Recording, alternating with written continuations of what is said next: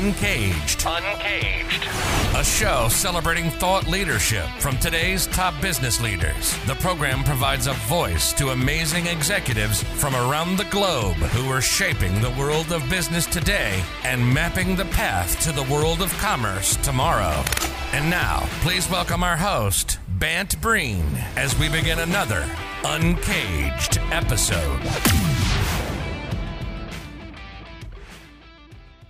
Today, we're speaking with Josie Haynes. Hey, Josie, how are you? I'm great. It's so wonderful to be here. Thank you for having me. Yeah, I'm excited to talk to you about what you're working on. Josie Haynes is appropriately the CEO and founder of Josie Haynes Consulting. They are an executive coaching solution for engineering leaders who want to learn how to use empathetic management principles and inclusive culture building to retain their top talent and build happier, more motivated teams. She has an extensive history as a software engineer and a leader in the DEI space, and we'll talk about all of that in a second. But before we get there, Josie, tell us a little bit about yourself and your career. Oh, yes. Thank you so much for having me. I've been in the tech industry for over 22 years now. I started my career as a technical consultant for PricewaterhouseCoopers and then moved out to California after I basically fell in love with the Bay Area during the middle of the dot-com boom. So got a job as a web developer in my very much defunct .com startup, and started in February of 2000 and worked as an engineer for the first 10 years, including working at Sun Microsystems on the Java download infrastructure. And then in 2010, I joined Zynga, which is a gaming company still around. They're the makers of games like Farmville and Cityville that filled up your Facebook feeds back Josie, in the day. I remember I was working in digital advertising, and I remember everyone wanted to talk to Zynga about how they could get their brands placed in Farmville. Yep. So I joined Zynga the week we decided to take on Facebook, which was a very interesting week to join the company. Yeah. So the Facebook had just started charging the 30% that it charges for transactions on the platform. And so Zynga was upset by that. And so I joined the week we actually ended up building our own social network in 2 weeks. Obviously didn't go down that route, but really the entire company built a social network in 2 weeks, wow, which is fascinating. Very interesting way to start a company. Absolutely. I will never forget my first day, honestly. And my career took off at Zynga. I actually helped get us a couple $1 million revenue days on Cafe World, ended up being the first engineer on a game called Chefville, which was a sequel to Cafe World, and helped design the storage service that became the central storage service for all Zynga games, and then eventually became director of engineering for Chefville, and then became director of engineering for our ads, which had billions of requests per day. Absolutely. And then after Zynga, I ended up at Apple, actually. And there I worked on Siri, media, music, and sports. So worked on Siri music during the development of the HomePod. We actually added over 30 new requests to types of music requests to Siri, including being able to say, no, the other one, if you want to have another song by the same artist. And we actually won a technical Emmy for the integration of Siri on Apple TV that my team worked on. Cool. Now, here's something that tended to happen on a way too common basis when I was at Apple. Me and my male product manager would walk into a meeting room together, and everyone always would assume and say, oh, hey, Josie, hey, Turhan, wonderful to meet you. Turhan, can you tell us about the engineering schedule? Everyone always assumed he was the engineer and I was the project manager. And I got burnt out, and to the point, I actually had somebody email me an apology letter about this one time. And so that's just one example of all of the little things that basically had me leave Apple and almost leave tech entirely. I call it death by 1,000 paper cuts, right? Yeah. It's the sum of all of the little things that happen on a day-to-day basis. And so January 2018, I thought I was going to leave tech. I thought I was done. I was fed up. I was going through my own imposter syndrome that I wasn't a good manager because of what had gone on. And I realized something. If I walked away from the tech industry, I was going to be walking away from having the ability to impact the future. Technology is impacting our daily lives so much more now than I had first started this 22 years ago. But yet technology is not fully addressing the needs of women or underrepresented minorities. Right. Some examples: when Apple's Health Kit was first released, it didn't include support for periods or menstruation cycles. That impacts, what, half the population here? Yeah. Google image search would sometimes recognize Black men as and identify them as gorillas, right? Like, and there's, the list goes on and on. These are a couple examples. And so I realized I had to come back to tech under my rules. And so in late 2018, I joined Tile, which is a little Bluetooth key tracker. For those of you who don't know, here's a little Tile on my AirPods so I don't lose them. And I spoke to the CEO and I said, hey, if you want me to join Tile as your platform engineering director, I want to make sure diversity, equity, and inclusion isn't lip service. I want to start a mentoring program, and I really want to build an inclusive culture. And he said to me, I promised my wife I'd make Tile the best place for women to work in the Valley. And I have 2 daughters and 2 sisters, no brothers, no sons. And I really want to make this successful. And so I joined, and we built an amazing inclusive culture that I'm super proud of. I started that mentoring program, which empowered 7 folks to be able to switch roles within Tile. And then, you know, finally became VP of engineering by proposing the fact that we should promote my boss to CTO and myself to VP, so we can actually scale the engineering team in an inclusive and diverse way as well. And then I did that. We grew the team from 29 to 55 in 4.5 months in the middle of COVID, and still kept the inclusive culture. So super proud of what I did, but I realized one thing at that time, which was I had a mission, which is I wanted to retain women in tech. 56% of us are leaving the industry after 10 to 20 years. And the number one reason is because of unfairness and lack of opportunity. And so I said, while I could do this one company at a time, that's not really going to fulfill my mission. And so that's when I decided I really wanted to be an executive coach for engineering leaders, focused on building these inclusive and high-performing teams so that we can finally move the needle, because the engineering teams in tech tend to be the largest teams in most of these companies, and yet have the least diversity and the least inclusion. And so my belief and my philosophy is that if I can get engineering leaders to be building more inclusive and diverse teams, that will finally change some of these things going on in tech. That's amazing. And what an incredible career, and certainly a very critical and important mission for your consulting solution. Tell me a little bit more about what you are up to right now at Josie Haynes Consulting. Absolutely. So I would do a couple of things. My biggest package is obviously I do one-on-one executive coaching with engineering leaders. And so there, you know, I work with them for 6 months and really help them on, you know, retaining their talent, right? Right now, a lot of us, we're about to go into a recession. We need to be retaining our talent. It costs $144,000 on average to replace somebody in the tech industry. And that's actually low for engineers. So, you know, we're talking a lot of potential money that can be saved by focusing on building these inclusive cultures. And so first is working with, you know, one-on-one with engineering leaders. I also work with companies and help support them.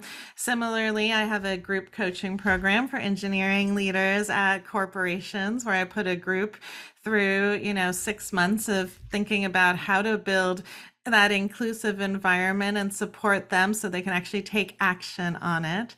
And I also do technical advising at the intersection of what I call technology and inclusion to help, you know, CEOs and founders and build products in an inclusive way. And so I'm excited to be, I just started as the technical advisor for a company called Rib IoT, which is doing an asset tracking solution for the corporate space. And I'm also going to be starting up as the advisor for a company called Barraiser that helps build a structured interview solution for companies to hopefully help reduce some bias in the interview process. Yeah, I mean, it's a really interesting challenge. And I know that there's been a lot of media coverage about the inequities in tech over the last, I'd say, 3 to 5 years, as people have been shining a brighter light on it. I mean, where are we, Josie? Are we making any progress? Are you feeling, or are we going backwards? What's going on? So unfortunately, with COVID, we did go backwards, right? And I think there was this very interesting tweet that has been going around, screenshotted in the last couple of weeks. And it says, "Hey, is everything going okay? I just wanted to check in on those 2020 DEI goals." Because if you remember when George Floyd happened, yeah, a lot of companies created and went on social media and said, we're advocating for people of color. We're going to make things better. We're going to do all of these things differently. And guess what? Very little has changed. Yeah. And in fact, COVID really negatively impacted people of color and women. You know, people of color were more likely to unfortunately get COVID and not have effective treatments for it, right? More mm-hmm. women were feeling more of the burden of the house and were leaving, you know, their workplaces entirely. And mm-hmm. so there's so much that needs to be done. And the thing that a lot of businesses don't realize is it's cost effective to focus on this, and it makes you a better business. So mm-hmm. going back to that $144,000 that I was mentioning per employee, well, when 37% of your employees are leaving every year due to inequity, which is the statistic for the tech industry, mm-hmm. it actually is adding up to a $16 billion cost to the tech industry every single year due to inequity. The fascinating part of the statistic is 57% of the folks who leave say they would have stayed if their companies had actually addressed their concerns and built a more inclusive culture. And so this is why this is so important. And then, you know, I know this is a business, right? The economics matter. Well, guess what? If you have an inclusive and diverse team, you're more likely to thrive in a recession. If you have companies that are in the top 25% for gender diversity in their exec teams have a 21% higher chance of profitability than their counterparts. And when you bring that to racial or diversity, that actually goes up to 33% higher likelihood of profitability. So it's not just a nice to have, like this actually could be making businesses more money. Mm-hmm. It's really interesting. I hear those statistics and I believe them and we champion them here in what I do, but I am struggling to see why we're not seeing more change, you know, because it does seem to me that on some parts of the process, we see a lot of activity. I mean, we see a lot of activity in terms of girls getting involved in STEM, right? So there's a lot of programs in early ages that are moving forward. But it seems that there's this acute issue in the right here, right now that you're highlighting. And, you know, to hear that so many people are leaving the industry is really shocking, actually. It's really shocking. I mean, what are companies doing to prevent that? So, you know, working hopefully with folks like me to think about how do you retain their talent? Well, I mean, I guess I should have said, like, of course they need to work with you, Josie. But apart from that, I mean, it just seems to me, you know, the folks at Google and Apple and Facebook are no slouches. And they certainly look at the data of things. They must be trying to do this. So that's the challenge, is looking at the data, because the data that's easiest to measure is the diversity data, right? And so it is where we've seen the largest traction when it comes to the tech industry is on the hiring process, right? Let's increase the number of women and underrepresented minorities we're getting into the industry. So people focus on that. But the problem is, if you only focus on that part, you're not going to retain that talent because you haven't taken the time to create an inclusive culture where they can thrive. And so that goes back to those death by a thousand paper cuts, right? A lot of times, people aren't intentionally, doing this. A lot of times it comes from unconscious bias. Right. But if you don't have somebody explicitly reminding you that these things can happen, and you've learned, hey, maybe I do need to slow down my thinking. And that's a whole skill set in and of itself, right? Is how are we building inclusive cultures, and how as leaders are we actually managing effectively and fairly? Because ultimately we have one of the biggest impacts when it comes to inclusion.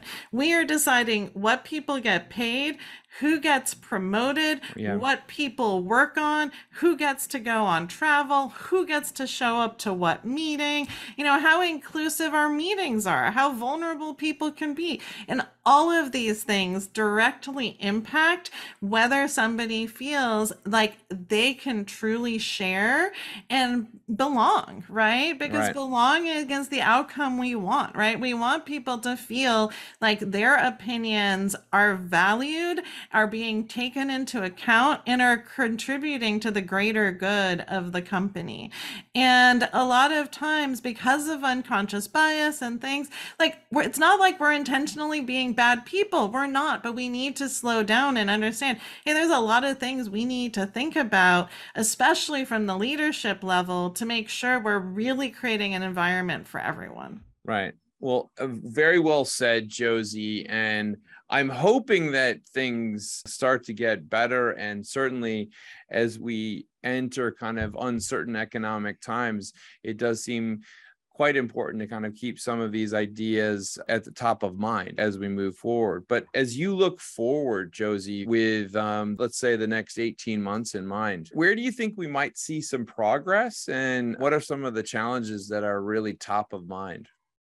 So, I think a lot of folks right now are freezing hiring, right? And so I'm telling companies, what now is the perfect time to be doing is building that inclusive culture, thinking about the foundations for this, realizing this is a journey. It's not you're not going to magically check a checkbox and become an inclusive and diverse team, right? And so take the next year where you might not be actively hiring to focus on the inclusion part, focus on leveling up your leaders. Guess what? People are motivated by three things once they get paid well enough. It's autonomy, mastery, and purpose. And so please don't go cutting your learning and development budgets right now. That is how you're going to be retaining your talent for the next year, right? And so that's my hope. My hope is that companies will focus on, hey, let's start building more inclusive cultures, and also realize, the new generation, right? They actually care about this stuff. They want to see workplaces investing in DEI, in creating inclusive benefits. Gen Z really cares about these things. And so if you want to be, once the economy gets better and you want to be hiring a lot of young, eager talent, well, guess what? You need to be creating that environment that they're going to want to work in. Yeah, absolutely. Josie, I think everyone needs to know more about this. And I would say the key thing is to do way more than just know, and that is act. If someone wanted to learn more about what you're up to and where to find you, where's the best place to connect? Absolutely. And yes, it is all about what I say is imperfect action. Allyship is a journey, and it's a one where we're going to make mistakes. I make mistakes, even though I spend time researching this because I keep learning new things. And so that's what I truly want everyone to realize is allyship is a journey that you hop on, and it's a willingness to say, hey, I messed up too. And so if you want to learn more about me, the best place is to go on LinkedIn. So check me out. I think it's Josie Haynes on LinkedIn, and I have a weekly LinkedIn Live on Wednesdays at 5 p.m. where I cover interesting topics. My first couple were on high-performing teams and what inclusion has to do, and last one was on positive intelligence and how that can actually make us better leaders. And so be sure to check it out. That's amazing. Josie Haynes. We've been speaking with Josie Haynes, who is the CEO and founder of Josie Haynes Consulting, which is an executive coaching solution for engineering leaders who want to learn more about how to use empathetic management principles and inclusive culture building to retain their top talent and build happier, more motivated teams. Thank you so much for being on Uncaged today, Josie, and we look forward to having you back. It was great being here. Thanks for having me. Bye. Cheers.